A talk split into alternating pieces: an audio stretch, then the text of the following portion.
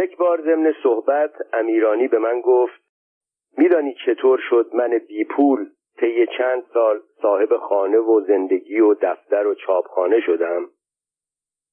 گفتم اگر یادتان باشد اولین بار شرح زندگانی خودتان را به من گفتید و من در یکی از شماره های سال اول مجله سفید و سیاه چاپ کردم. امیرانی گفت می‌دانم. ولی من در آن مصاحبه گفتم هر هفته پاکت های دویست و بیست عددی بلیت های اسب دوانی را می خریدم و به قیمت یک شاهی تا یازده ریال می فروختم و همزمان برای چاپ شماره های برنده مجله خواندنی ها را منتشر می کردم. این کارها پول لازم داشت. من پول نداشتم اما با روش خاص خودم تهیه کردم. یادم میآید در کودکی همیشه پدرم می‌گفت درستی ما در همه نادرستی هاست آن موقع مقصود پدرم را نمیفهمیدم. بعدها دانستم منظور پدرم از این نصیحت آن بود که هر را که فکر می‌کنی از راه نادرستی به دست میآوری با درستی خواهی توانست خیلی بیشتر از آن به دست بیاوری. من برای این کارها احتیاج به پول داشتم و ناچار بودم این پول را قرض کنم ولی کسی به من غریب اعتماد نمی‌کرد. پول قرض بدهد پس لازم بود با یک ابتکار ثابت کنم که در کارم صداقت دارم. برای این کار تصمیم گرفتم از مبلغ کم شروع کنم. از یکی از همکاران تقاضای مبلغ مختصری پول کردم. گفتم در دو هفته پول را پس خواهم داد. اما هنوز یک هفته نگذشته بود که دنبالش رفتم و پولش را دادم. این کار را تکرار کردم. آنها که می‌دیدند به جای آنکه برای گرفتن طلب خود ناچار شوند مدتها دنبال من بدوند. من پولشان را قبل از موعد می‌دهم نسبت به من اعتماد پیدا کردند. به طوری که پس از مدتی هر قدر می‌خواستم به من قرض می‌دادند و من نه تنها فقط پول آن کارهای کوچک را از این راه تأمین کردم بلکه چاپخانه و دفتر و خانه را هم به همین ترتیب تهیه کردم. و نصیحت می‌کرد در پرداختها همیشه مرتب باشم. از نصیحت های امیرانی یکی هم این بود که می‌گفت اینقدر دنبال تیراژ نرو دوره تیراژ در کشور ما سر آمده. نمی‌بینی اطلاعات و کیهان به جای آنکه تیراژشان را زیاد کنند دنبال زیاد کردن صفحه و چاپ آگهی هستند؟ روزنامه ها و مجله ها در شرایطی می توانند مردمی و پرتیراژ باشند که آزاد باشند. بتوانند درد دلهای مردم را منعکس کنند و خواستهای آنها را بنویسند. نشریه های دولت پسند هم آنهایی هستند که هرچه دولت بخواهد می نویسند و از کارهای دولت هرچه باشد بدون قید و شرط تعریف کنند. مردم خریدار این نوع روزنامه ها نیستند. من هرچه به دست آوردم بعد از شهریور 1320 بود یعنی در دوره دوازده ساله آزادی. بعد از آن نتوانستم حتی یک ماشین چاپ را عوض کنم. به این سبب با آنکه تجربه هم نسبت به آن زمان چند برابر شده قید تیراژ را زدم. در شرایط امروز فقط نشریه های سطحی و به اصطلاح پوپولر می توانند صاحب تیراژ شوند. به طوری که می‌بینی دولت هم طرفدار این نشریه هاست. اگر دولت نخواهد مجله پیشرفت کند هر کاری بکنی موفق نخواهی شد. امیرانی در آن سالها همیشه به تیپ خواننده هایش افتخار می‌کرد. می‌گفت خواننده مجله من شریف مامی ها دکتر اقبال ها و دکتر امینی ها هستند. به این سبب همین که یکی از رجال مملکت میمرد به او تسلیت می‌گفتیم.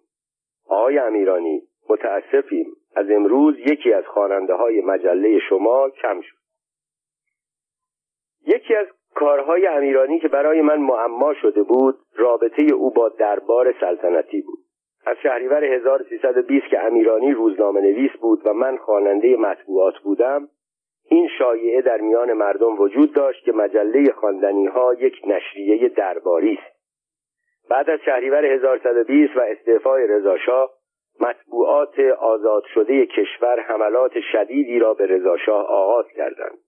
قسمتی از این حملات به تحریک و تشویق انگلیسی ها بود. آنها می‌خواستند کار خود را در بردن او پس از آوردنش در بیست سال قبل توجیه کنند. بعضی از انتقادها هم به سبب اجهافاتی بود که در دوران دیکتاتوری 20 ساله به مردم شده بود. در میان دهها روزنامه و مجله که صفحاتشان پر از بدگویی از شاه سابق بود دو سه نشریه هم بفهمی نفهمی درباره هوش مردم شناسی و ترقی خواهی او داستانهایی می نوشتند امیرانی سعی می کرد با چاپ مقاله های مخالف و موافق در مجله خواندنی ها تعادلی در این زمینه ایجاد کند. اما در همان ایام نقل چند مقاله بسیار تند و بسیار انتقادی از بعضی نشریات کم تیراژ درباره شاپور علیرضا در زمینه زنبارگی او و شرح ماجراهایی درباره ربودن زنها و دخترها در شب زفاف و تجاوز به عنف به آنها باعث حیرت ما شد. بعدها که وارد کار روزنامه نویسی شدم شنیدم که این کار با برنامه صورت می‌گیره. ارتش بود حسین فردوست هم در خاطرات خود به این موضوع اشاره کرده در اوایل سلطنت شاه تا مدتی انگلیسی ها تمایل داشتند فرد دیگری را به جای او به سلطنت برسانند. اولین انتخاب آنها پسر محمد حسن میرزا ولیعهد احمد شاه بود. اما او که در انگلستان بزرگ شده بود اصلا فارسی نمی‌دانست. انتخاب دوم آنها شاپور علیرضا بود. اما چاپ آن مقالات به شدت باعث بدنام شدن او در افکار عمومی شد به طوری که جوانان همسن و سال من همیشه به بدی از علیرضا یاد می‌کردند. اما این بزرگترین خدمتی بود که امیرانی به شاه کرد. درباره علیرضا بیمورد نمی‌دانم. این نکته را هم یادآوری کنم. او قبل و بعد از این ماجرا برخلاف بعضی از افراد خانواده سلطنتی علاقهای به مداخله در سیاست نداشت. فقط مدتی کوتاه در زمان نخست وزیری سپهبد رزمارا و برای جلوگیری از بلند پروازی های او با چند تن از روزنامه نویس های جوان رابطه برقرار کرد. بعدها که من وارد کار روزنامه نویسی شدم او بار دیگر از سیاست کنارگیری کرده بود. آنها که با علیرضا از نزدیک آشنایی داشتند می‌گفتند مردی درویش مسلک و متواضع بود هیچ گونه جاه طلبی نداشت و برخلاف شایعات به زنها هم توجهی نمی‌کرد. علیرضا از همان آغاز کار با یک زن لهستانی ازدواج کرد. از او صاحب یک پسر شد و تا آخر هم فقط با او زندگی می‌کرد. علیرضا کار کشاورزی و اقامتهای طولانی در مزرعه خود در گرگان را به زندگی مجلل درباری ترجیح می‌داد. روزی هم که هواپیمایش در مسیر گرگان تهران سقوط کرد یک روستایی بیمار را با خود به تهران می آورد که می‌گویند همین تأخیر در حرکت به تهران سبب شد که بین راه با طوفان مصادف شود. البته شایعه دیگری هم در آن پاییز سال 1332 در تهران دهان به دهان میگشت و عدهای سقوط هواپیما را به علت دستکاری در موتور آن ذکر می‌کردند. دیگر از کسانی که در دربار هدف حمله امیرانی قرار گرفتند اشرف پهلوی بود. آنطور که شنیدم امیرانی بر سر انحصار بلیت های بختازمایی به وسیله سازمان شاهنشاهی خدمات اجتماعی که ریاست آن با اشرف پهلوی بود با وی اختلاف پیدا کرد. از آن پس هیچ فرصتی را برای حمله به اشرف از دست نمی‌داد. ولی عجیبترین و شدیدترین حمله او مقاله بسیار تندی بود که سالها بعد از 28 مرداد 1332 و در زمان قدرت شاه و شوکت دربار نوشت. عنوان این مقاله تا آنجا که به خاطر دارم دوم مبارک بود. با یک سوتیتر افشاگرانه علیه اشرف پهلوی. امیرانی در آغاز این مقاله مثالی از عبدالحسین میرزا فرمان فرماییان آورد. زمانی که فرمان فرما والی یکی از ایالات بزرگ بود یک روحانی معروف در حوزه و در منبر هر وقت فرصت به دست می آورد علیه او داد سخن می‌داد. فرما فرما حملات او را طاقت نیاورد برایش پیغام فرستاد. آقا اینقدر پا روی دم من نگذارید. روحانی در جواب گفت تقصیر از من نیست. من نمی‌خواهم پا روی دم شما بگذارم اما چه کنم که هر جا پا می‌گذارم دم شما آنجاست. امیرانی در مقاله خود خطاب به اشرف نوشت تقصیر از من نیست چون از هر سوء استفاده و فسادی در هر جا انتقاد می کنم شما حضور دارید. لطفا والا حضرت بفرمایند دو ملتیفشان در کجا نیست تا من پایم را آنجا بگذارم. بعد از این مقاله شایع شد به توصیه شاه اختلاف امیرانی و اشرف حل شد و امیرانی دیگر چیزی درباره او ننوشت. اما درباره روابط شاه و امیرانی از یکی از رجال معروف که وارد در مسائل سیاسی بود شنیدم از آغاز سلطنت از همان زمان که شاه ضعیف بود و مطبوعات قوی بودند بین شاه و امیرانی توافقی به عمل آمد که امیرانی علیه شاه چیزی در مجلش منتشر نکند و ننویسد. در مقابل شاه به او اجازه داد درباره هر کس هر چه بخواهد بنویسد. این قرار جز مدتی کوتاه در تمام دوران سلطنت شاه برقرار ماند و به طوری که شنیدم واسطه شاه و امیرانی آتابایی بود. در برابر تمام پندهایی که آقای امیرانی در این سفر به من می‌داد در یک مورد تصمیم گرفتم من هم به او نصیحتی بکنم. یک روز که سر حال بود از او پرسیدم راستی آقای امیرانی چرا قمار می‌کنید؟ هیچ می‌دانید این کار یکی از نقطه های ضعف شما شده؟ مخالفان هر وقت می‌خواهند به شما حمله کنند انگشت روی این کار می‌گذارند. امیرانی لحظه ساکت ماند بعد گفت دفتر یادداشتت را بده. دفترچه یادداشتم را از جیب بیرون آوردم به دستش دادم. خودکار پارکر ظریفش را از جیب بیرون آورد. امیرانی درباره همه وسایلی که به کار می برد سلیقه خاصی داشت و همه را از بهترین و زیباترین نوع آن انتخاب می کرد. چیزی روی یک صفحه آن نوشت به دستم داد. این یادداشت را هنوز هم دارم. دیدم با خط خوش این بیت را نوشته. خنکان قماربازی که بباخت هرچه بودش و در او نماند الا هوس قمار دیگر.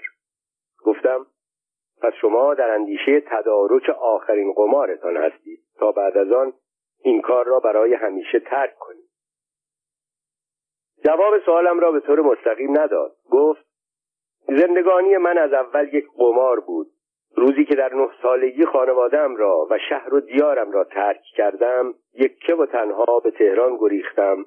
با سرنوشت قمار کردم. هر کس دیگر به جای من بود تا آخر برف پاروکن میماند یا موضع روزنامه می‌شد یا شاگرد صحاف باقی میماند یا خیلی که ترقی می‌کرد صحاف می‌شد. من که به تو گفتم با تحمل چه سختی هایی تحصیل کردم. زمانی هم که روزنامه نویس شدم روزنامه نویس هایی مانند عباس مسعودی زین العابدین رهنما دکتر مصطفی مصباحزاده عبدالرحمن فرامرزی عباس خلیلی محمد مسعود ابراهیم خاجه نوری حسن سعد و دیگران یک کتاز میدان بودند. آنها مدیرانی با تجربه بودند نویسنده های مشهور بودند.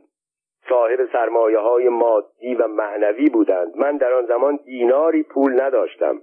تحصیلاتم در حد دیپلم بود. نویس امیرانی بعدا در رشته حقوق لیسانس گرفت. ادامه حرفهای امیرانی. حتی یک مقاله هم نمی‌توانستم بنویسم. آیا وارد شدن در این حرفه دشوار و رقابت با این حریفان چیر دست و جلو افتادن از اغلب آنها یک قمار نبود؟ ریسک کردن دیگر عادت من شده است. یک بار که شاه در این باره به من اعتراض کرد پیغام فرستادم. علا حضرتا رجال شما پول نامشروع به دست میآورند و به اسم مشروع خرج می‌کنند. من پول را مشروع به دست میآورم و نامشروع خرج می‌کنم. کار من ضرری به مملکت نمی‌زند. امیرانی مفهوم همین جمله را در خواندنی ها نوشت. استدلال امیرانی مرا قانع نکرد. او هم فهمید و حرف آخرش را با ایهام بیان کرد. استنباط من از گفته او چنین بود. در جهان ما دست کم در منظومه شمسی ما که از وضع آن تا اندازه اطلاع داریم همه چیز دارای نظم و قاعده معینی است که ذره دیر و زود و یا جلو و عقب نمی شود در چنین محیط منظم و مرتبی فقط قمار و بخت و چند چیز دیگر قاعده و قانون ندارد و اتفاقی و تصادفی است. من عقیده دارم که اینها هم نمی توانند استثناء بر اصل کلی باشند.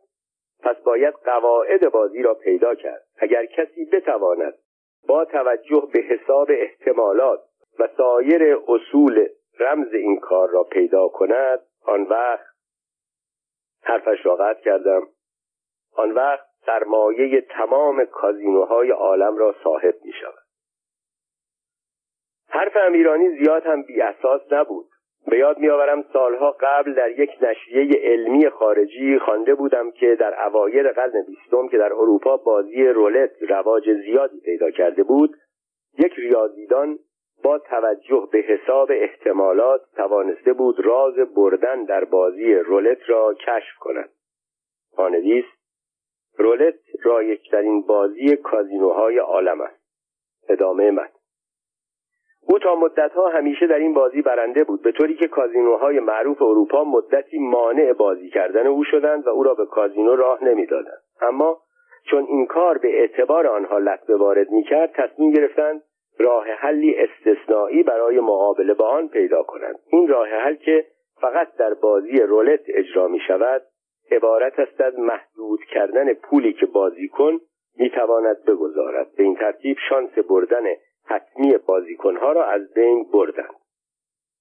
با توجه به طرز عجیب بازی امیرانی که گاهی در سفرها شاهد آن بودم تصور می کنم امیرانی میکوشید کار ریاضیدان فرانسوی را در بازی های دیگر اجرا کند و راز بردن در بازی را کشف کند.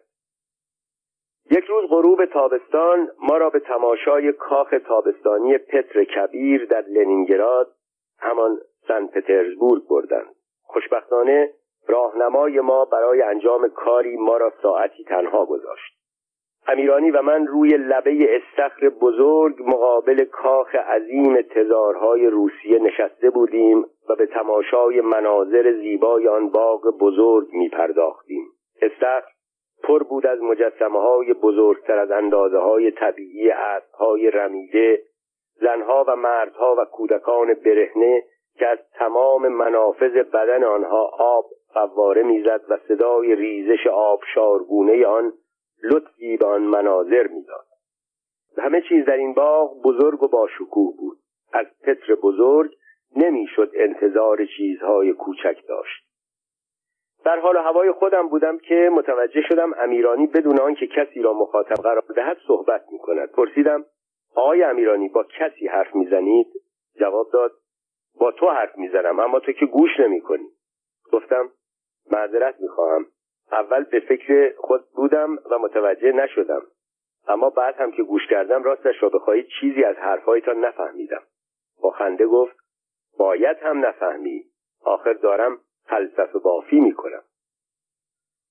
تصور کردم شوخی می‌کند. معمولا اصطلاح بافتن فلسفه در موارد جدی به کار نمی رود گفتم شوخی شما خیالم را راحت کرد. چون فکر کردم این کاخ عظیم و سرنوشت صاحبانش شما را واقعا فیلسوف کرده. این دفعه به طور جدی جواب داد این کاخ مرا فیلسوف نکرده. من از مدتها قبل فیلسوف بودم. خیره نگاهش کردم. گفت چیه؟ تعجب کردی؟ پس گوش کن نظریاتم را درباره زندگی هدف از زندگی سرنوشت بشر خوشبختی بدبختی جبر و اختیار و سایر چیزهایی که همه مردم به آنها فکر می کنند و به نتیجه نمی رسند بگویم و بدون آنکه منتظر جواب من باشد شروع کرد به شرح مفصلی درباره آنها. اعتراف می کنم این بار هم از حرفهایش چیزی نفهمیدم. فیلسوفها دوست دارند عقاید خود را پیچیده بیان کنند. با این همه چون از سخنان فلسفی امیرانی چیزی نفهمیدم به این نتیجه رسیدم حتما باید فلسفهش چیز مهمی باشد. گفتم آقای امیرانی پس چرا اصول فلسفت را نمی نویسی؟ عقایدت را بنویس. شاید روزی جهانگیر شود. امیرانی فکری کرد و گفت شاید وقتی به تهران برگشتم بنویسم. امیرانی در بازگشت از سفر هشت صفحه از وسط مجلش را به نگارش فلسفه خودش اختصاص داد و آن را مانند صفحات یک کتاب در ستونهای عریض حروف چینی و صفحه کرد تا اگر کسانی بخواهند آن قسمت را به صورت کتاب درآورند از مجله جدا کنند و علاهده جلد کنند. خبرش را هم به من داد. در آغاز با اشتیاق شروع به خواندن آنها کردم. اما اعتراف می‌کنم این بار هم چیزی از آن نفهمیدم. تصمیم گرفتم از خواندن قسمتهای علاهده خودداری کنم. منتظر بمانم وقتی همش در مجله چاپ شد با هم و با دقت بخوانم. اما ظاهرا خوانندگان مجله خواندنی ها هم مانند من در زمینه فلسفه بی استعداد بودند. چون امیرانی بعد از چند شماره از ادامه انتشار فلسفه خود در مجله منصرف شد. یا خوانندگان بی استعداد او را منصرف کردند. چون در مجله اعلام کرد از انتشار آن به صورت فعلی خودداری می کند اما در آینده همه را یک جا در کتابی چاپ خواهد کرد. این کتاب چاپ نشد. اما من آن صفحات را نگه داشتم. امیدوارم فرصتی به دست آید تا با دقت فلسفه دوست و همکارم علی اصغر امیرانی را مطالعه کنم. در سفر ده روزه به شوروی امیرانی و من فقط در یک مورد توافق نداشتیم و آن تعریف ها و تملق هایی بود که راهنمایان ما یا مدیران کارخانه هایی که برای بازدید به آنجا می رفتیم یا رؤسای سازمان های اداری و یا گردانندگان کلخوزها و صبحخوزها مزارع اشتراکی و مزارع دولتی به سنت همه دیکتاتوری ها از رهبران سیاسی اتحاد جماهیر شوروی و ترقیات حیرت انگیز آن کشور می‌کردند من در بسیاری موارد با تعریف های آنها موافق نبودم. اما امیرانی همه را تایید می‌کرد. قبلا گفتم که شوروی در فاصله دوازده سالی که از دو سفر من به آن کشور میگذشت ترقی کرده بود. در زمینه صنعتی در امور فضایی و نظامی خیلی پیش رفته بود. اما از نظر کشاورزی تأمین مواد مصرفی و رفاه زندگی مردم هنوز خیلی مانده بود که به کشورهای غربی برسد. پنجاه سال پس از انقلاب بلشویکی هنوز بحران مسکن حل نشده مواد مصرفی بد و کمیاب بود. هنوز زنهای خانهدار برای خریدن چند پرتقال پلاسیده یا سبزی و گوجه فرنگی له شده ناچار بودند مدتها در صفهای طولانی وقت تلف کنند. وقتی ما را به مغازه بزرگ گم در مسکو بردند می‌دیدیم قسمتهای کفش و پوشاک و گوشت و کره و روغن خالی است و یا اگر چیزی هست آنقدر بد است و آنقدر افراد در صف انتظار ایستادند که فقط به یک دهم آنها ممکن است چیزی برسد. من از اینها ایراد نمی گرفتم کمبود ممکن است همه جا باشد. انتقاد من از این بود که با این اوضاع مغازات دائم دم از رفاه و وفور نعمت می‌زدند و یا در حالی که افشا شده بود عدهای از روشنفکران شوروی در آسایشگاه های روانی به سر می‌برند از آزادی پرولتاریایی تعریف می‌کردند و آزادی بیان آزادی مطبوعات آزادی اجتماعات و آزادی انتخابات را بیفایده و حتی مضر می‌دانستند. مطالب روزنامه های آنجا در مورد دموکراسی ها فقط درباره فقر و بیکاری و فساد و قتل و جنایت بود و درباره کشورشان فقط از پیشرفت و رفاه می نوشتم. به نظر من این فریب داند خواننده ها بود. من به خصلت روزنامه نویسی مایل بودم میزبانان ما تبلیغ و تملق را از واقعیت جدا کنند. در اینجا نمونه هایی از این گفتگوها را به عنوان مثال می آورم من آقای پوپوف حال شما چطور است؟ پانویس پوپوف اسمی که به عنوان نمونه انتخاب کردم. ادامه من. پوپوف با لحجه مخصوص فارسی حرف زدن روزها آرام و شمرده. من خوب هستم خیلی هم خوب هستم چون امروز به من اطلاع دادند یک آپارتمان خوب به من واگذار شده. فردا می‌روم تحویل بگیرم. مدتی بود در انتظار این خبر خوش بودم. آن موقع در ایران بحران مسکن وجود نداشت و من می توانستم انتقاد کنم. گفتم پس قدم ما سبک بود. بالاخره شما هم بعد از سالها صاحب یک آپارتمان قابل زندگی شدید. گفتگو با یک راهنمای دیگر. من. امروز هوای مسکو خوب است. مثلا در یک روز تابستانی که هوا خوب بود. میهماندار.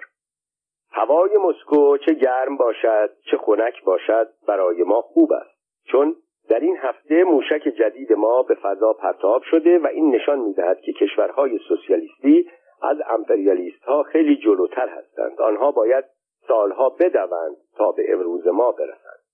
من. درست است که اولین موشک را شوروی به فضا پرتاب کرد اما امپریالیست ها هم از همان دانشمندان آلمانی که شما از آنها استفاده می کنید ادهی را در اختیار دارند و با کمک آنها توانستند قدم به ماه بگذارند. قبل از آنکه مهماندار ما جواب بدهد امیرانی به سخن آمد. اگر شوروی ها به ماه نرفتند برای آن بود که نمی‌خواستند بروند وگرنه می‌رفتند. از این سخن گل از گل مهماندار ما میشکفت. آن شب هنگام صرف شام پرچم ایران را که همیشه روی میز ما بود از مقابل من بر می داشت و جلوی امیرانی می گذاشت. بهترین غذاها را هم جلوی او میچید و من ناچار می شدم رژیم بگیرم.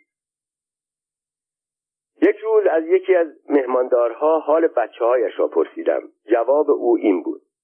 خیلی خوب هستند. خیلی خوشبخت هستند.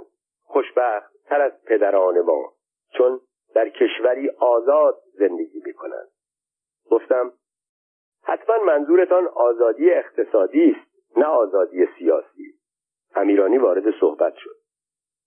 اصل آزادی اقتصادی است. آزادی سیاسی که به تنهایی به درد نمی‌خورد. گفتم ولی با آزادی سیاسی می‌توان به رفاه اقتصادی رسید. و وقتی مهماندار ما برای دقیقه ما را ترک کرد گفتم آقای امیرانی پس این همه سرمقاله که درباره آزادی سیاسی نوشتی یعنی هیچ. میخندید و به دفاع از شوروی ادامه می‌داد. هنگام بازدید از دانشگاه مسکو ماجرایی روی داد که ذکر آن را بیمورد نمی‌دانم. دانشگاه مسکو از بناهای عظیم پایتخت اتحاد جماهیر شوروی بود. شوروی ها برای شرح عظمت این دانشگاه مثالی داشتند. اگر کودکی هر شب در یکی از اتاقهای آن به سر ببرد در آخرین اتاق تبدیل به جوانی برومند خواهد شد. در آن روز امیرانی و من از قسمتهای مختلف دانشگاه مسکو بازدید کردیم. در قسمتی از دانشگاه دختران و پسران دانشجو که از قیافه ما فهمیده بودند شرقی هستیم و از کاغذ و مدادی که در دست داشتیم و یادداشت کردن ما تشخیص دادند روزنامه نگار هستیم مشتاق شدند با ما گفتگو کنند. عدهای دور امیرانی جمع شدند. چند نفر هم با من به گفتگو پرداختند. خوشبختانه راهنمایمان برای نوشیدن چای یا به گفته امیرانی برای خوردن ودکا ما را ترک کرده در سال 1967 تعداد زیادی از دانشجویان روسی به غیر از زبان انگلیسی زبان فرانسوی هم می‌دانستند. امیرانی با آنها شروع به گفتگو کرده بود که ناگهان صدای فریادش بلند شد. خطاب به من می‌گفت آخر تو کجا هستی؟ بیا جواب این را بده. درباره روزنامه نویسی در ایران از من به زبان فرانسوی سوال می‌کند. جلو رفتم. زیبای اسلاو او را به حرف کشیده بود و امیرانی از نظر استفاده از اصطلاحات زبان فرانسه درمانده بود. گفتم من از کجا می‌دانم شما در جواب او چه می‌خواهید بگویید؟ به همان منطق همیشگی متوسل شد. تو چند سال است با من رفیقی؟ هنوز نمیدانی من چه می‌خواهم بگویم؟ اتفاقا می‌دانستم از قول او چه بگویم. به دختر سر و زباندار اسلاف گفتم می‌دانید که دوست من آقای امیرانی یکی از برجسته ترین روزنامه نویس های انتقادی نویس ایران است. ظاهرا شما هم در رشته روزنامه نویسی تحصیل می‌کنید. آقای امیرانی می‌پرسد وقتی شما وارد کار روزنامه نویسی شدید مانند یک روزنامه نویس حرفه‌ای با وجدان مسائل و مشکلات کشورتان را مورد بحث قرار می دهید یا مانند بسیاری از روزنامه نویسان پراودا و ایزوستیا از همه حرفها و کارهای رهبران سیاسی و حزبی تعریف می کنید و کمبودها و نابسامانی ها را ندیده می گیرید. دختر آماده شد به من جواب بدهد که مهماندارها سر رسیدند. دانشجویان که می‌دانستند در میان آنها معموران کاجبه هستند مانند گروه پروانه هایی که اسپری حشره کش به سویشان پاشیده شده باشد متواری شدند مهماندارها جریان را پرسیدند من هم آنچه را که از قول آقای امیرانی گفته بودم برایشان شهر دادم.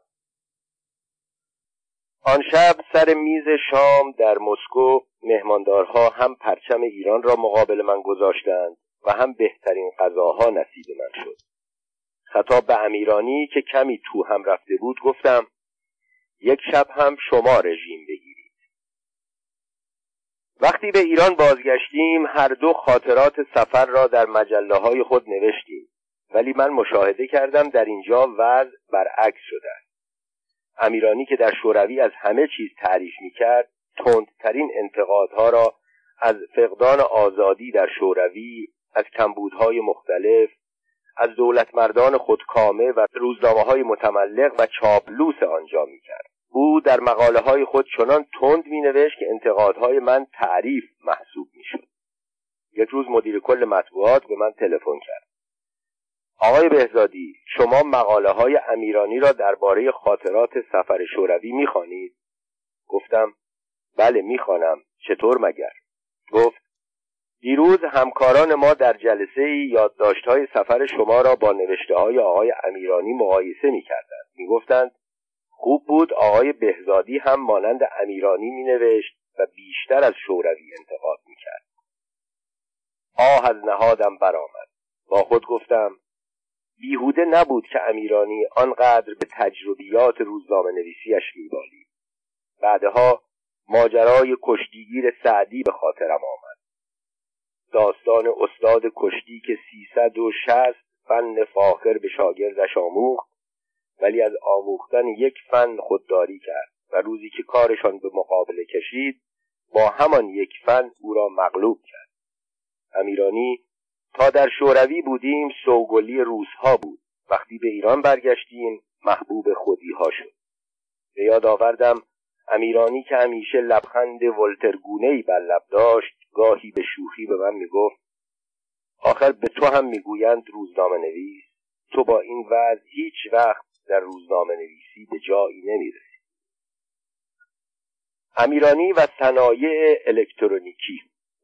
در 23 مرداد 1348 خورشیدی چهار اوت 1969 میلادی دولت آلمان غربی و صنایع بزرگ آلمان از یک هیئت ایرانی برای بازدید از آن کشور دعوت کردند. مدعوین عبارت بودند از علی اصغر امیرانی مدیر مجله خواندنی ها دکتر مصطفی علموتی مدیر مجله صبح امروز. داریوش پیرنیا کارمند وزارت امور خارجه و استاد دانشگاه و نگارنده. مدت دعوت دو هفته بود. یک هفته مهمان دولت آلمان بودیم یک هفته مهمان صنایع بخش خصوصی آلمان بود. 24 سال بعد از پایان جنگ دوم جهانی آلمان فدرال به صورت یکی از ثروتمندترین کشورهای جهان درآمده بود. صنایع آلمان هم در اوج شکوفایی بود. من در بازگشت در مقدمه یادداشت‌های سفرم نوشتم هنگام حرکت به آلمان حال کسی را داشتم که به مهمانی دوست توانگرش می‌رود و می‌داند آن دوست خانه و زندگی باشکوهی دارد و در عین حال می‌داند که آن جلال و شکوه بادآورده نیست با کوشش به دست آمده است. آن هم کوشش بسیار. در چنین شرایطی طبیعی بود که پذیرایی از ما مفصل باشد و مجلل باشد. آمارهایی که به ما ارائه می‌شد حیرت انگیز ولی واقعی بود. خوشفکری رجال عشق به خدمتگذاری رجال بی رجال آن کشور به مال و مقام و در این حال بی ادعایی آنها همراه با وجدان شغلی فداکاری و وطن پرستی مردم آلمان بر روی خرابه های ناشی از جنگ کشوری آباد و آزاد به وجود آورده بود. ما هر روز به دیدن چند کارخانه و سازمان می رفتیم و مقایسه بین دو کشور ما را متاسف حتی می‌گویم متأثر کرد در جریان این بازدیدها یک روز امیرانی گفت از صنایع الکترونیکی اسمی نیست. من مایلم از یکی از این کارخانه ها بازدید کنم. امیرانی عادت نداشت به طور مستقیم با خارجی ها گفتگو کند. خواستای خود را به وسیله ما به اطلاع آنها میرساند. می‌دانستم او به وسایل مخابراتی و الکترونیکی علاقمند است. در خانهاش کلکسیون هایی از تلفن های قدیمی از رادیو و تلویزیون های قد و نیم قد قدیمی از ضبط صوتهای قدیمی و همچنین از جدیدترین انواعشان دارد. همکاران ما در تهران از تلکس ها و تلویزیون های مدار بسته و وسایل استراق سم و دستگاه های کسب خبر که هنوز به صورت تولید انبوه به بازار نیامده بود و به طور اختصاصی و آزمایشی ساخته شده بود اما امیرانی آنها را داشت سخن می‌گفتند. مهماندارها وقتی از علاقه امیرانی به این رشته مطلع شدند موافقت کردند در یکی از برنامه ها تغییر بدهند. دوستان ما که علاقه به صنایع الکترونیکی نداشتند برنامه قبلی را اجرا کردند و امیرانی و من به بازدید از یکی از کارخانه های بزرگ صنایع الکترونیکی پرداخت. در آغاز رئیس روابط عمومی کارخانه مأمور راهنمایی ما شد. به نظر آنها برای پاسخگویی روزنامه‌نگارها درباره صنایع الکترونیکی لزومی نداشت یک کارشناس ارشد وقتش را تلف کند اما هنوز ده دوازده دقیقه از بازدید ما نگذشته بود که رئیس روابط عمومی از طرز سوالات امیرانی متوجه شد با یک فرد خبره و اهل فن سر و کار دارد نه با یک آماتور. و چون احساس کرد اطلاعاتش برای پاسخ دادن به امیرانی کافی نیست با معذرت خواهی رفت و همراه یکی از مدیران تولید برگشت و با خواستن پوزش مجدد ما را به او تحویل داد و خود دنبال کارهای اداریش رفت اطلاعات فنی این مدیر زیاد بود یا معلومات من در این زمینه کم بود.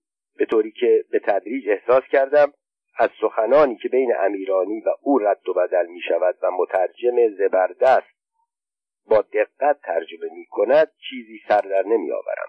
اما پس از چند دقیقه مثل اینکه او هم احساس کرد از پس سوالات امیرانی بر نمی آید. خنده ای کرد و گفت خیلی معذرت می‌خواهم همکاران من به اشتباه گفتند که یک روزنامه نویس به کارخانه ما آمده. اما ظاهرا ما با یک متخصص وسایل الکترونیکی سر و کار داریم. با اجازه شما می‌روم و سرکارشناس کارخانه را میآورم. هرگز امیرانی را آنقدر خوشحال ندیده بودم که آن روز او را خوشحال دیدم. او یک بار دیگر در یک رویارویی پیروز شده بود.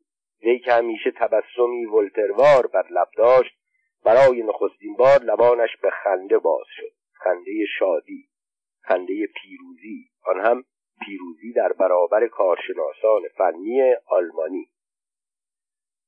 هنوز چند دقیقه نگذشته بود که خبر حضور یک روزنامهنگار متخصص صنایع الکترونیک در آن کارخانه که هزارها کارگر و کارمند و کارشناس داشت پیچید. علاوه بر سرکارشناس کارخانه رئیس کل کارخانه هم به دیدن ما آمد و ضمن معرفی خود با خنده گفت در کارخانه می‌گویند یک روزنامه نویس ایرانی به بازدید کارخانه آمده که اطلاعاتش در زمینه الکترونیک از مهندسان ما هم زیادتر است.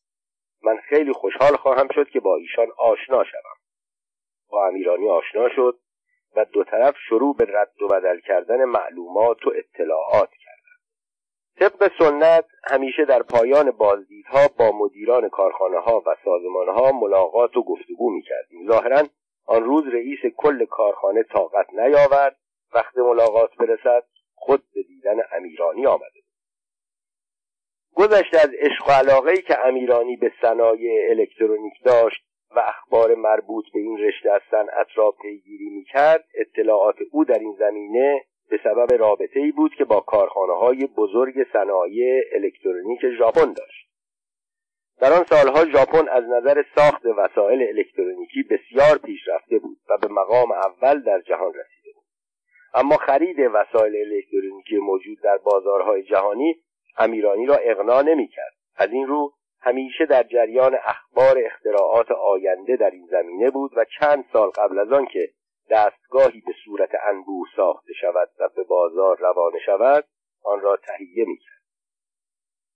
وقتی بازی تمام شد رئیس کارخانه طبق سنت ما را برای پذیرایی به دفتر خودش برد و ضمن اظهار خوشبختی از آشنایی با ما یعنی با امیرانی در حضور جمعی از مدیران کارخانه خطاب به او گفت به من گفته بودند شما یکی از برجسته ترین روزنامه نویسان ایران هستید. حالا می‌بینم شما یکی از بزرگترین کارشناسان الکترونیک هم هستید. آنگاه با لحنی آمیخته به شوخی ولی در حقیقت جدی گفت اگر آمادگی داشته باشید در این کارخانه با ما همکاری کنید و به ما امکان بدهید از اطلاعات شما استفاده کنیم ما حاضریم عالی ترین مقام ها را در کارخانه به شما واگذار کنیم و بهترین حقوق را هم برایتان تعیین کنیم. انتظار هر پیشنهادی را داشتیم جز این پیشنهاد. امیرانی تشکری کرد که نشان می‌داد پاسخش منفی است. وقتی از کارخانه خارج می شدیم گفتم که آقای امیرانی به نظر من که پیشنهاد جالبی است. دربارهش کمی فکر کن. بعد به شوخی گفتم اگر دلت برای مجله خواندنی ها و محرم علی خان و سانسور تنگ می شود می توانی یک مجله خواندنی ها در آلمان منتشر کنی. در ضمن هر چند یک بار یک بلیت هواپیما برای محرم علی خان بفرست تا به دیدنت بیاید می‌گویند غیر ممکن غیر ممکن نیست.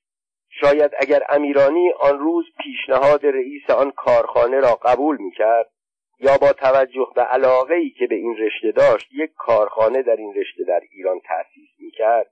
کاری که در آن زمان انجامش ساده بود. هم درآمد خوبی به دست می آورد هم زندگی را راحتتر می گذراند و هم کسی چه می داند شاید هنوز زنده بود. امیرانی و تعطیل 63 روزنامه و مجله صبح روز سهشنبه 29 مرداد ماه 1353 به دفتر محسن دولو مدیر مجله کاریکاتور رفتم. آن روز با یکی از مقامات عالی رتبه کشور وقتی برای ملاقات گرفته بودیم. او در سلسله مراتب اداری کشور به ویژه در مورد مطبوعات مهره موثری بود. قصد داشتیم با او درباره مشکلات مطبوعات که کار به حد انفجار رسیده بود چارجویی کنیم. از دفتر دولو به دفتر مجله تلفن کردم. مدتی بود از دست طلبکارها به دفتر نمی‌رفتم. گفتند مدیر کل مطبوعات تلفن کرد با شما کار فوری دارد از همانجا به دفتر آقای مدیر کل مطبوعات داخلی تلفن کردم. بعد از سلام و احوال پرسی گفت دکتر جان یک لیست طولانی به من دادند تا به نشریاتی که نباید منتشر شوند اطلاع بدهم. در بالای این لیست اسم سپید و سیا نوشته شد. بعد صدایش را آهسته کرد. احتمالا می‌خواست کسانی که در اتاق او بودند نشنوند. گفت اما وضع تو با دیگران فرق دارد. الان یک تلفن به وزیر دکتر غلامرضا کیانپور بکن و فورا به ملاقاتش برو. احتمال می‌دهم کار تو درست شود. جناب مدیر کل در دوران دبیرستان با من همکلاس بود. روی یک نیمکت می نشستیم می‌دانستم می‌خواهد به من محبت بکند ولی می‌دانستم که می‌داند این ملاقات تأثیری در کار من نخواهد داشت.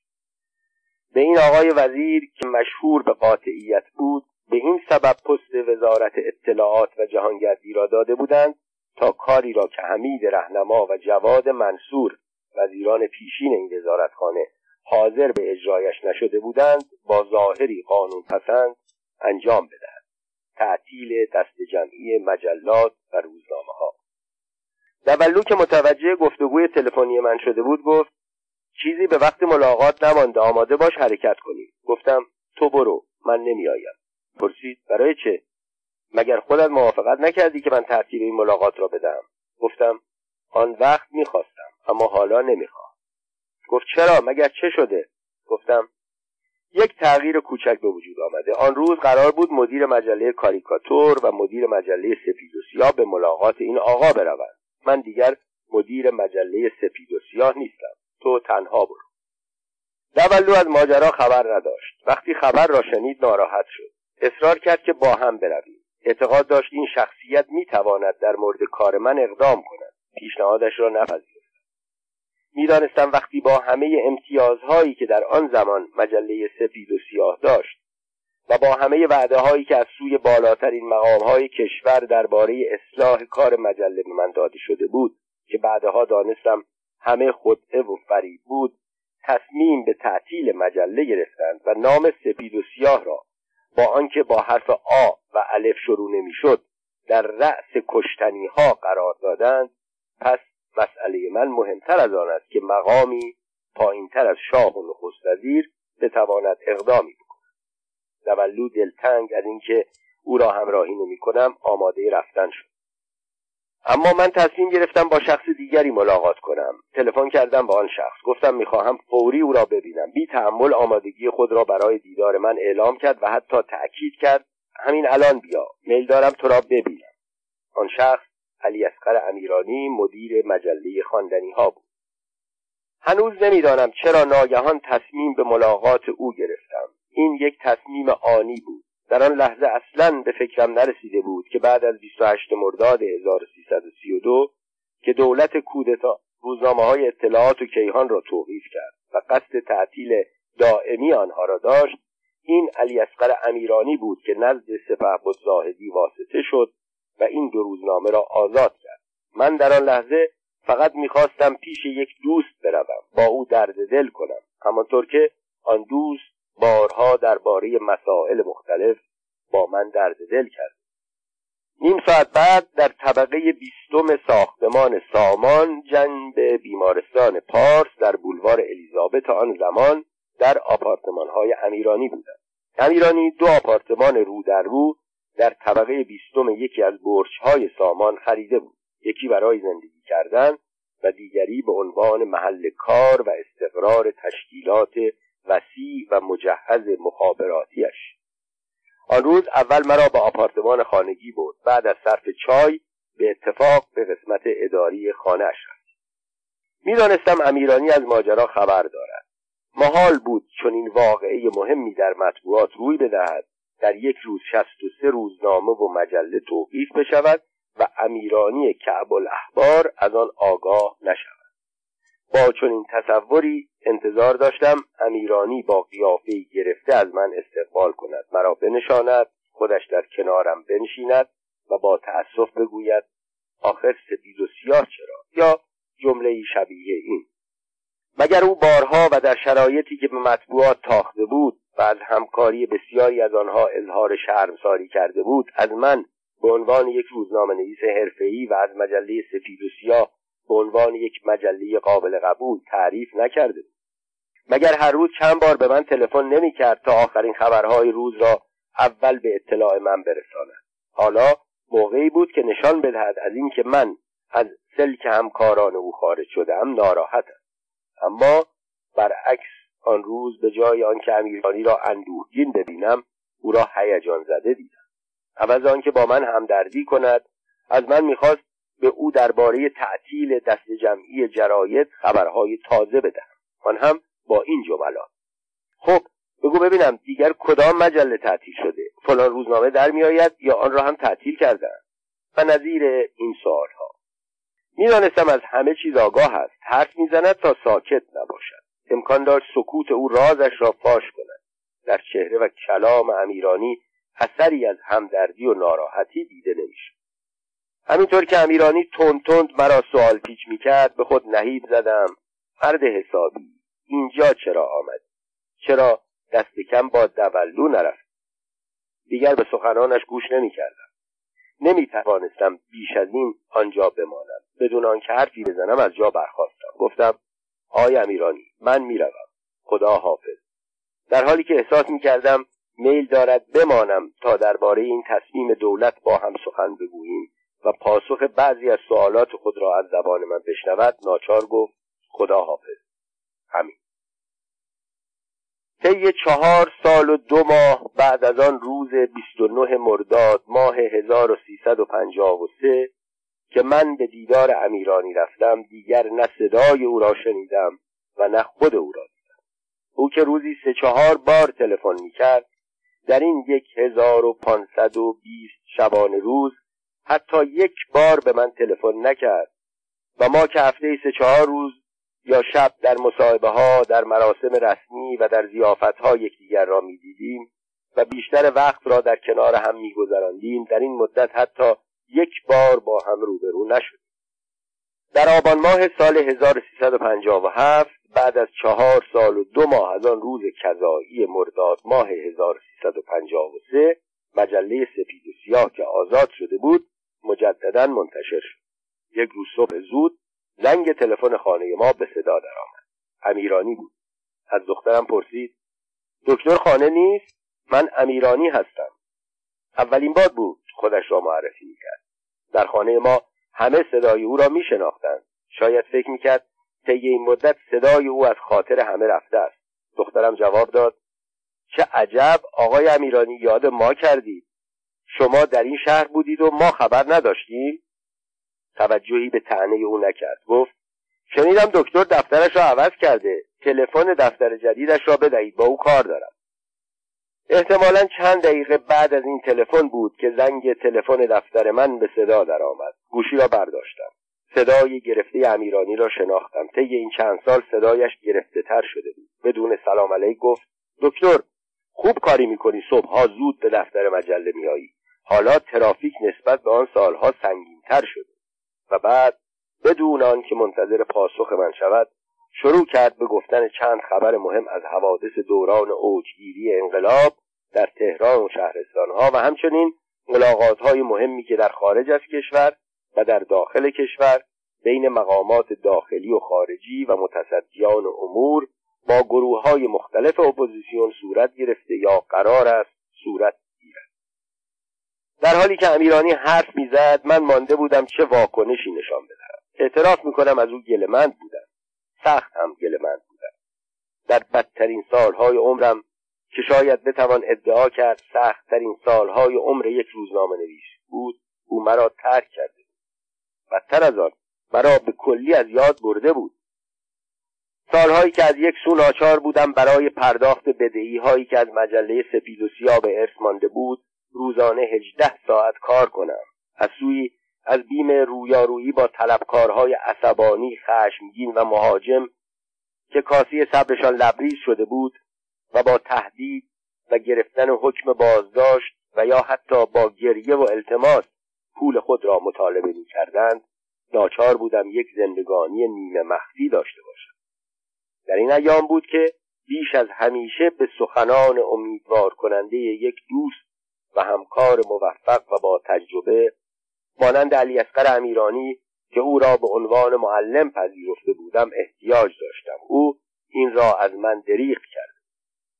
از آنجا که انتظار تلفن امیرانی را نداشتم خود را برای واکنش در مقابل او آماده نکرده بودم. در حالی که او مشغول گفتن مهمترین خبرهای روز و تجزیه و تحلیل وقایع بود تصمیم گرفتم جوابش را به سردی بدهم و با بیاعتنایی صحبت اما او چنان گرم و صمیمی با من حرف می‌زد که به تدریج و ناخداگاه نظرم تغییر کرد و در آخر چنان احساسی پیدا کردم که گویی این فاصله چهار سال و دو ماه اصلا وجود نداشته امیرانی دیروز مرداد ماه 1353 با من گفتگو کرده بود و حالا امروز آبان ماه 1357 دارد دنباله حرفهایش را می‌گوید و طبق سنت همیشگی به صورت مونولوگ گرم و صمیمانه صحبت صدای گرفته ولی گرم امیرانی مرا دگرگون کرد. همانطور که صحبت می‌کرد با خود گفتم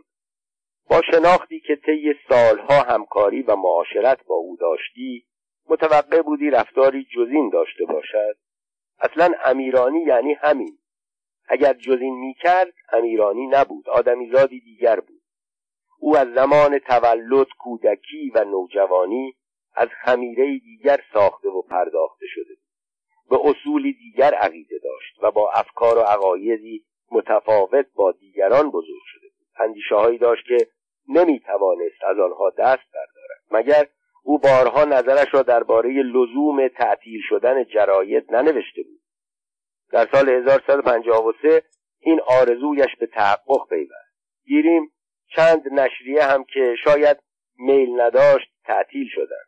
امیرانی با تاجر و کارخانهدار و وکیل و کارمند و صاحب فروشگاه های زنجیرهی آشنا می‌شد اما دوست و صمیمی نمی‌شد. او دوستانش را از میان نویسنده ها و روزنامه نویس ها انتخاب می‌کرد کسانی که همکار و هم فکر او بودند. تا وقتی روزنامه نویس بودم با من دوست بود.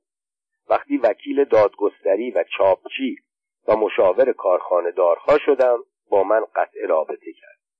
زمانی که بار دیگر روزنامه نویس شدم باز با من رابطه برقرار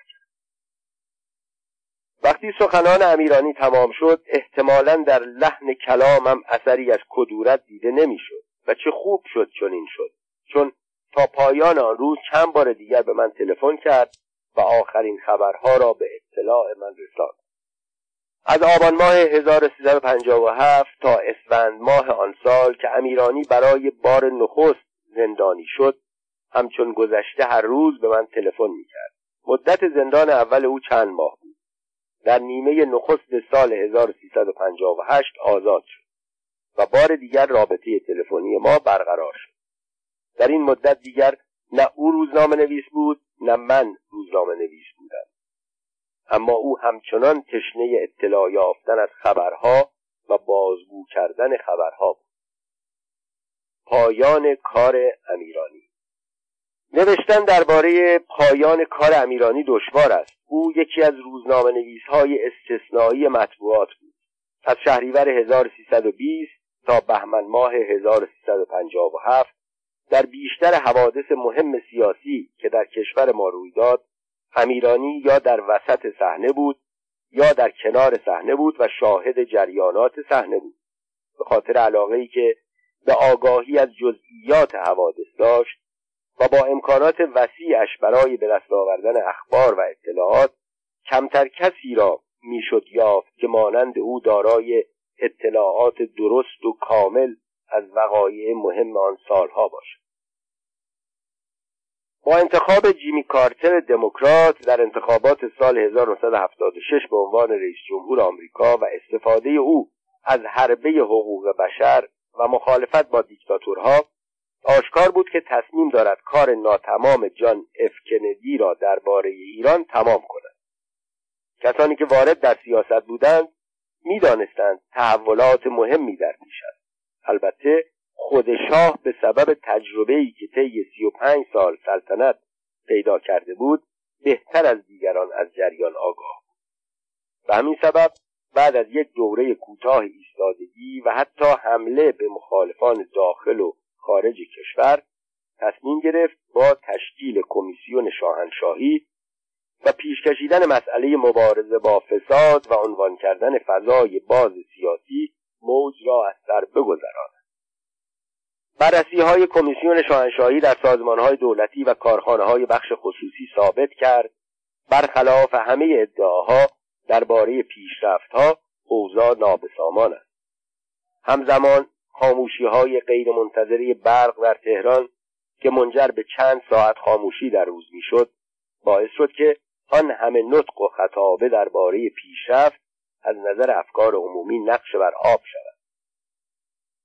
بعدها رژیم ادعا کرد در خاموشی های برق دستهایی در کار بود فضای باز سیاسی با سر و صدای بسیار اعلام شد اما فقط گروهی از اعضای طبقه حاکمه که جای آنها را گروه دیگری از طبقه حاکمه گرفته بودند و در نتیجه بیکار شده بودند اجازه داشتند از کسانی که جانشین آنها شده بودند انتقاد کنند. هدفی نبود که راه برای اصلاح طلبان مخالف هموار شود بلکه می‌خواستند رقیبان خود را از مسند قدرت پایین بیاورند و خود جایشان بنشینند. در داخل حزب رستاخیز هم تحولاتی در همین حد روی داده بود.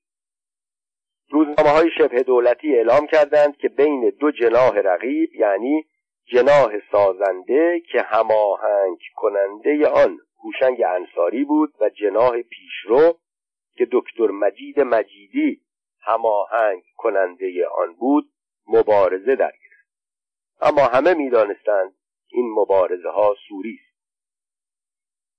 در این زمان فقط دانشجویان، روحانیان، بازاری ها، اعضای جبهه ملی و گروه های مخالف دیگر آرام و به تدریج با اعتصاب و با برپا کردن تظاهرات مخالفت خود را نشان می‌دادند مطبوعات سانسور شده کشور در دوران اول فضای باز سیاسی فقط این حق را پیدا کرده بودند که به گرانی پیاز و سیب زمینی افزایش قیمت بلیت سینما و بهای پپسی و کوکا و نابسامانی های ادارات ثبت اسناد و ثبت احوال اعتراض کنند. حتی تغییر امیر عباس و هویدا از سمت نخست وزیری در تاریخ 15 مرداد 1356 و نخست وزیر شدن دکتر جمشید آموزگار تغییری در وضع مطبوعات به وجود نیاورد. مطبوعات همچنان ناشر افکار دولت و حزب رستاخیز بودند. در آن ماههای آغازین انقلاب تنها کسی که در مطبوعات ایران آشکارا و به سختی از فساد در کشور بیکفایتی رجال و از بین رفتن سرمایه های ملی انتقاد می‌کرد علی اصغر امیرانی مدیر مجله خواندنی ها بود. او از اوایل سال 1356 زمان نخست وزیری امیر عباس و هویدا با توجه به اطلاعاتی که درباره جریانات پشت پرده داشت حملات علیه نخست وزیر و مقامات درجه اول کشور را شروع کرد. حتی زمانی که هویدا به وزارت دربار رفت و شاه رسما اعلام کرد که از مقام و قدرت هویدا چیزی کم نشده باز امیرانی تندتر از گذشته به او حمله کرد. نشریات دیگر تا ماهها بعد از دولت دکتر جمشید آموزگار امکان هیچ نوع انتقاد اساسی را نداشتند. تازه از دولت شریف مامی و در حالی که جنبش های انقلابی از مدتها قبل در کشور فراگیر شده بود توانستند مقاله های انتقادی بنویسند. از زمان دولت ارتش بود غلام رضا ازهاری و دکتر شاپور بختیار و اوجگیری انقلاب که حمله و انتقاد در مجلس و مطبوعات به دنبال قیام در محافل روحانی و بازار و دانشگاه و کل جامعه زیاد شد امیرانی روش جدیدی را در مبارزه در پیش گرفت. او در اعتصاب بزرگ مطبوعات شرکت نکرد. آن را زمین گذاشتن اسلحه می‌دانست. او در این دوره از یک سو به شدت به دولتهای قبل به ویژه به هویدا حمله می‌کرد. از سوی میکوشید حساب شاه را از حساب هیئت حاکمه جدا کند. او قبل از 28 مرداد به نوعی این کار را کرده بود. در مقاله های انتخابی از سایر مطبوعات و خبرها سعی می‌کرد بین شاه و دکتر مصدق تعادل ایجاد کند. اکنون هم هدفش این بود که همان کار را تکرار کند. اما این بار وضع فرق می‌کرد. شاه طی پانزده سال سعی کرده بود همه پیشرفتها را به حساب خودش بگذارد. حال که خود او و رؤسای دولتهایش از شریف مامی گرفته تا دکتر آموزگار و ارتش بود ازهاری و دکتر شاپور بختیار اعتراف می‌کردند که در گذشته اشتباهات زیادی صورت گرفته خواه ناخواه مردم همه گناه ها را به حساب او میگذاشتند. با وجود این امیرانی حتی پس از خروج شاه از کشور در تاریخ 26 دی ماه 1357 از سیاست ایجاد تعادل دست بر نداشت. محمود طلوعی مدیر مجله مسائل ایران که سالها سردبیر مجله خواندنی ها بود و با خلق و خوی امیرانی آشنایی کامل داشت در کتاب بازیگران عصر پهلوی به عنوان نمونه ای از سیاست جدید امیرانی شرح زیر را از سرمقاله خواندنی ها مورخ هفت بهمن 1357 به قلم امیرانی نقل کرده است. سرانجام پادشاه یگان کشور شیعه جهان ناچار شد کشور را ترک کند و پیشوای شیعیان جهان بعد از پانزده سال دوری از خاک وطن به میان مردم باز میگردد. در تمام روزهای قبل از پیروزی انقلاب مقاله های امیرانی در ضمن انتقاد شدید از رجال گذشته در همین زمینه بود. در آن ایام گاهی چهار پنج بار در روز به من تلفن می‌کرد. زمانی بود که هر ساعت واقعی مهمی از تظاهرات و اعتصابات و زد و خوردها در گوشه ای از کشور روی می‌داد. یا ملاقات های سرنوشت سازی بین شخصیت های بین المللی در داخل و خارج صورت می‌گرفت امیرانی خبر همه را گاهی حتی قبل از بی بی سی به من می‌داد. علی اصغر امیرانی تا روز 22 بهمن 1357 از خانه خودش در مجتمع سامان مجله و چاپخانه و تأسیسات اداری خواندنی ها را با قدرت اداره می‌کرد.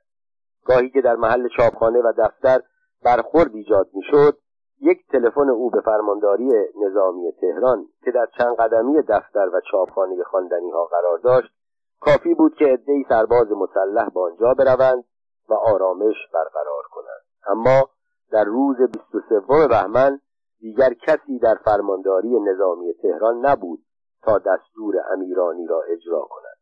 در این روز امیرانی با کمال حیرت آگاه شد که کارگران چاپخانه خواندنی ها آنجا را تصرف کردند. مهمتر از آن وقتی بود که شنید اکثریت اعضای هیئت تحریریه و کارکنان اداری مجله خواندنی ها شورش کردند. از او خلعیت کردند و با اشغال تأسیسات مجله قصد دارند خواندنی های خودشان را منتشر کنند. امیرانی در آغاز آنچه را که شنیده بود باور نمی‌کرد. عدهای از اعضای ارشد هیئت تحریریه هنوز نسبت به امیرانی وفادار یا لاعقل بیطرف بودند. اما اکثریت با اسیانگران بود و حیرت امیرانی وقتی زیاد شد که شنید تعدادی از کسانی که علیه او قیام کردند همان کسانی هستند که هنگام گماردن سردبیران دولتی در مجله خواندنی ها یا به قول امیرانی پیاده کردن چتر باز در مجله از او صمیمانه حمایت کرده بودند. اما باز زمان دیگر شده. امیرانی ضمن درد دل کردن با من این کار هیئت تحریریه خواندنی ها را کودتای سیاه داد. امیرانی خیلی کوشید تا شورشیان خواندنی ها را بر سر لط یا بر سر عقل بیاورد. حتی پیشنهاد کرده بود اداره مجله با آنها باشد و او فقط مقاله بنویسد. در ماهای اول بعد از انقلاب مطبوعات ایران از آزادی کامل برخوردار بودند. دوره افشاگری بود. مطبوعات خواندنی شده بودند.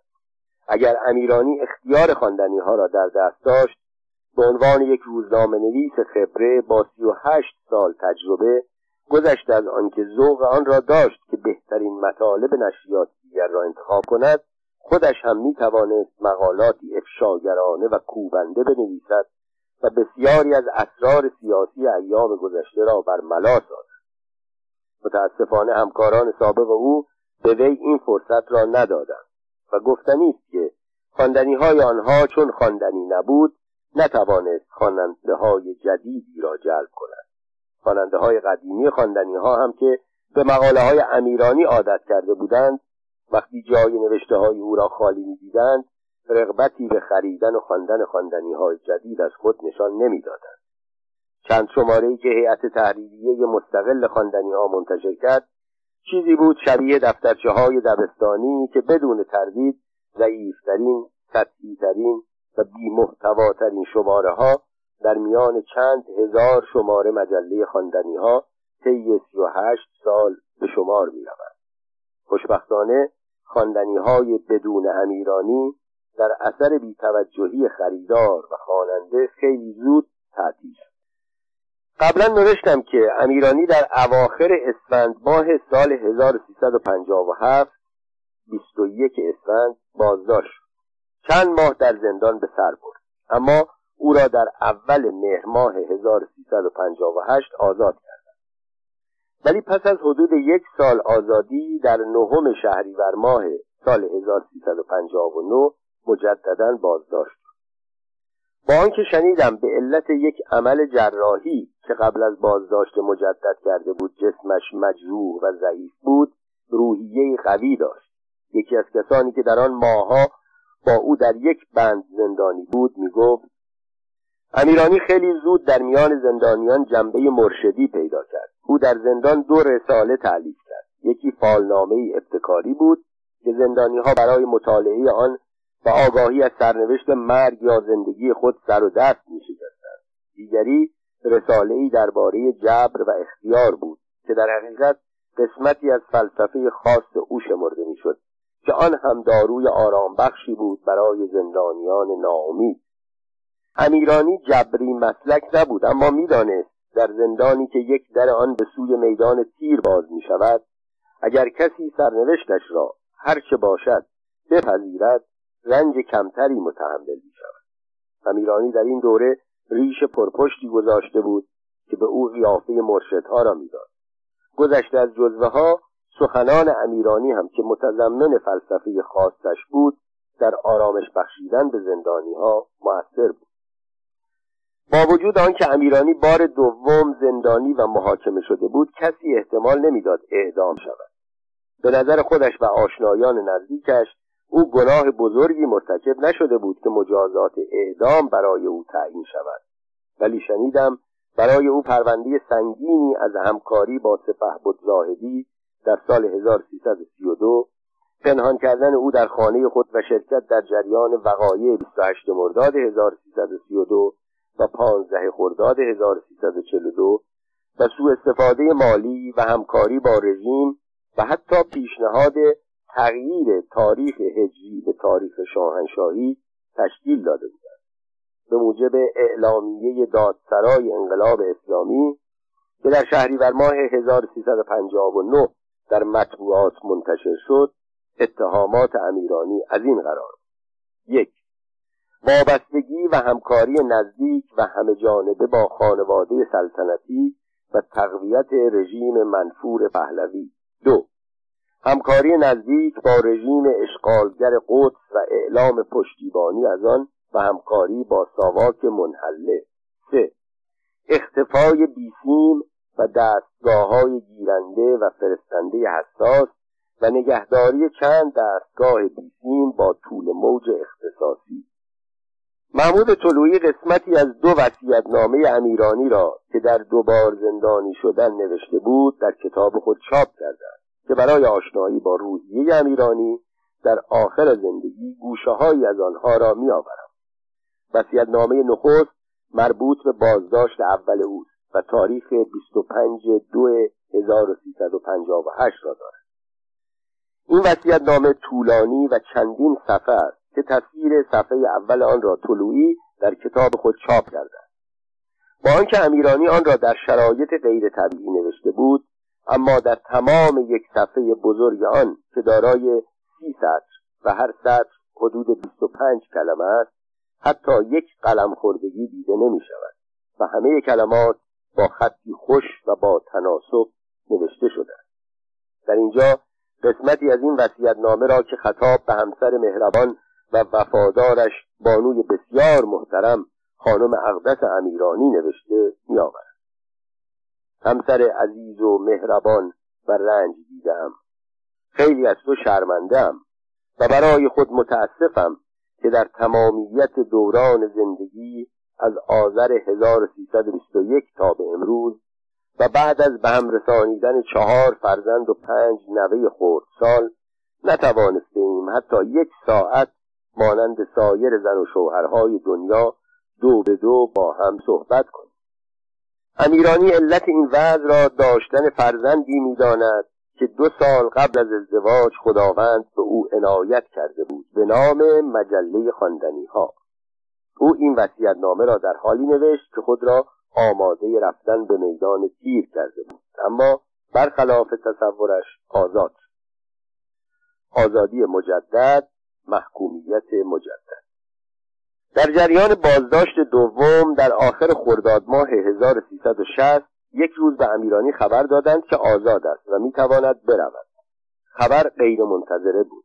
اما مگر امیرانی همیشه به زندانی ها نمی گفت هر لحظه از زندگی ممکن است متفاوت با لحظات پیشین باشد؟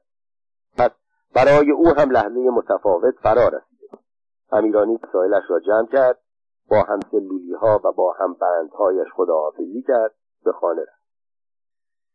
از اینجا آنچه درباره حوادثی که آن روز بر امیرانی گذشت می نویسم روایتی است که از دو تن از روزنامه نویس ها شنیدم. آنها در آن زمان با امیرانی ارتباط داشتند. اما من چون در شرایط خاصی به سر می بردم با امیرانی رابطه نداشتم. از این رو جریان را به عنوان یک راوی نقل می کنم خویشاوندان امیرانی از دیدن ناگهانی او خوشحال شدند. دوستان او هم از شنیدن خبر آزادیش خوشحال شدند. امیرانی از سوی هنوز از درد باقی مانده از عمل جراحی رنج می برد از سوی دیگر می‌خواست آزادیش را جشن می‌گیرد. آزادی در آن شرایط جشن هم داشت. امیرانی نه اهل مشروب بود و نه سیگار می‌کشید. با هیچ نوع دود و دم رایج زمان هم آشنایی نداشت. طی سالها دوستی و معاشرت با او و در سفر و حذر هرگز ندیدم سیگاری دود کند یا گیلاسی را با لب آشنا سازد. آن شب دوستی توصیه کرد و او پذیرفت. ساعتی بعد از آن نه از درد جسمانی امیرانی اثری مانده بود و نه از ناراحتی های روحیش آثاری دیده می‌شد. وقتی امیرانی آنها را از یاد برد به یاد دستگاه های مخابراتیش وسایل مخابراتیش تلفن‌ها، تلویزیون‌ها، ضبط صوت‌ها، تلکس‌ها، دستگاه های مخابره عکس و تصویر و خیلی چیزهای دیگر که به سبب جلوتر بودن از زمان هنوز برای بسیاری از مردم ناشناخته بود همچنان دست نخورده باقی مانده بود. اینجا یک سوال پیش می آید امیرانی با تجربه امیرانی زیرک و سرد و گرم روزگار چشیده از مشاهده همه آنها در جای خود چگونه تعجب نکرد؟ شاید داروی بیخودی او را بیش از حد بیخود کرده بود. امیرانی آن روز یا آن شب در آن اتاق و در میان آن دستگاه ها خودش را مانند ماهی در آب حس می‌کرد. یا مثل پیانیستی که می‌خواهد در حضور جمع کسی برنامه اجرا کند. آرام و بیخیال پشت یک دستگاه نشست. آن را به کار انداخت. اول تصمیم گرفت با دوستان و همکارانش در تهران ارتباط برقرار کند. کسی را پیدا نکرد. کسانی که امیرانی در گذشته با آنها تماس می‌گرفت یا رفته بودند یا مرده بودند یا در زندان بودند. وقتی در اینجا کسی را پیدا نکرد به یاد دوستان خارج افتاد. امیرانی بدون آنکه توجه کند دستگاه هایی که صحیح و سالم برایش گذاشته شده به مرکز مخابرات وصل با آنها تماس گرفت. قبلا گفتم که امیرانی عاشق خبر دادن و خبر گرفتن بود. آن روز هم بی خیال از همه چیز و از همه جا سرگرم کار با وسایل مخابراتیش بود که زنگ در خانه به صدا درآمد. چند معمور وارد شدند. امیرانی را بردند. فقط امیرانی را نبردند. این بار دستگاه های مخابراتیش را هم که آن بار جا گذاشته بودند با خود بردند. امیرانی دیگر به آنها احتیاج نداشت. محاکمه سریع و رأی قطعی بود. مصادره اموال و اعدام. آخرین وسیعت های او این بار کوتاه بود. خداحافظی با همسرش خداحافظی با فرزندانش خداحافظی با خوانندگان خواندنیهایش. این وسیعتنامه ها در ساعت دو نیم بامداد روز اول تیر ماه 1360 نوشته شد. قسمتی از وسیعتنامه امیرانی و همسرش چنین بود. همسر عزیزم بانو اقدس امیرانی از اینکه در این آخر عمر نتوانستم از تو و دختر بی سرپرستم فریده که خود سرپرست سه طفل یتیم است خداحافظی کنم متاسفم. ولی باور کن هرگز خدمات و زحمات تو را فراموش نمی کنم.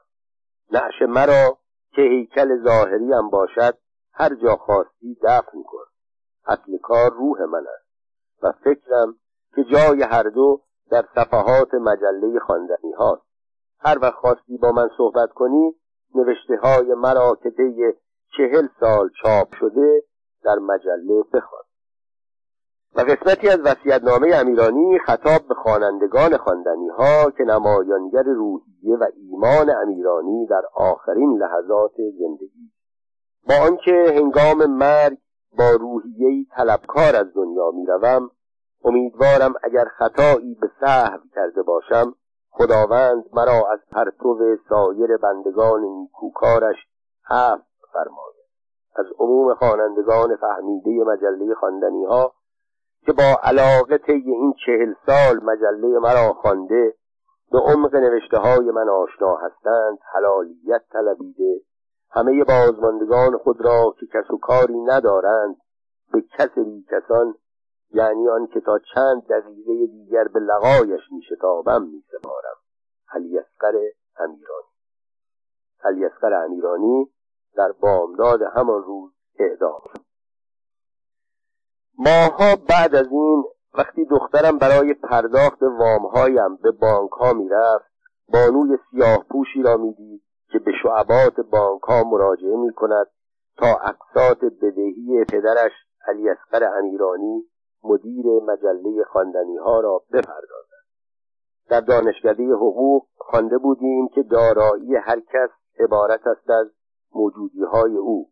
اعم از منقول و غیر منقول. مطالبات او و بدهی های او. دارایی امیرانی یعنی محل دفتر و چاپخانه و خانهاش مصادره شده بود. در ضمن او از کسی طلب نداشت. فقط میماند آخرین قسمت از دارایی او یعنی بدهی هایش که بازمانده هایش برای تصویه آن از این بانک به آن بانک می‌رفتند. کلام آخر. اکنون سالها از آن روزها میگذرد. گاهی که به گفته سعدی تأمل ایام گذشته می کنم و بر عمر تلف کرده تأسف می‌خورم به یاد علی اصغر امیرانی میفتم و به یاد دوران دوستی و همکاری با او به یاد گفتگوهای تلفنیش به یاد بحثهای پایان ناپذیرش به یاد استدلالها و فلسفه بافیهایش. به یاد ایراد گرفتن از نوشته هایم به یاد نصیحت هایش به یاد جواب دادنش به حرف هایم به یاد پاسخ دادنش از جانب من به حرف های خودش به یاد سر بیترسش آنگاه میکوشم آنچه را در آن روز آخر در آن ساعتها و در آن دقایق آخر اتفاق افتاد در نظر مجسم کنم. در عالم خیال امیرانی را می‌بینم که در آخرین محاکمه برای شنیدن سخنان بازپرس انگشتانش را اطراف گوشش می‌گیرد تا حرفهایش را بشنود. گرچه با این کار هم چیزی نمیشنود اما امیرانی احتیاجی به شنیدن ندارد. می‌داند آنها چه می‌گویند. قبلا هم این حرفها را شنیده جواب آنها را می‌دهد. بعد در یک لحظه تصمیم می‌گیرد جواب حرفهای خودش را هم بدهد. اما می‌داند بیفایده است. محکومیتش قطعی گفتم که اینها را در عالم خیال مجسم می کنم آخر من با اخلاق امیرانی آشنا بودم. قبول کنید که او همینطور بود.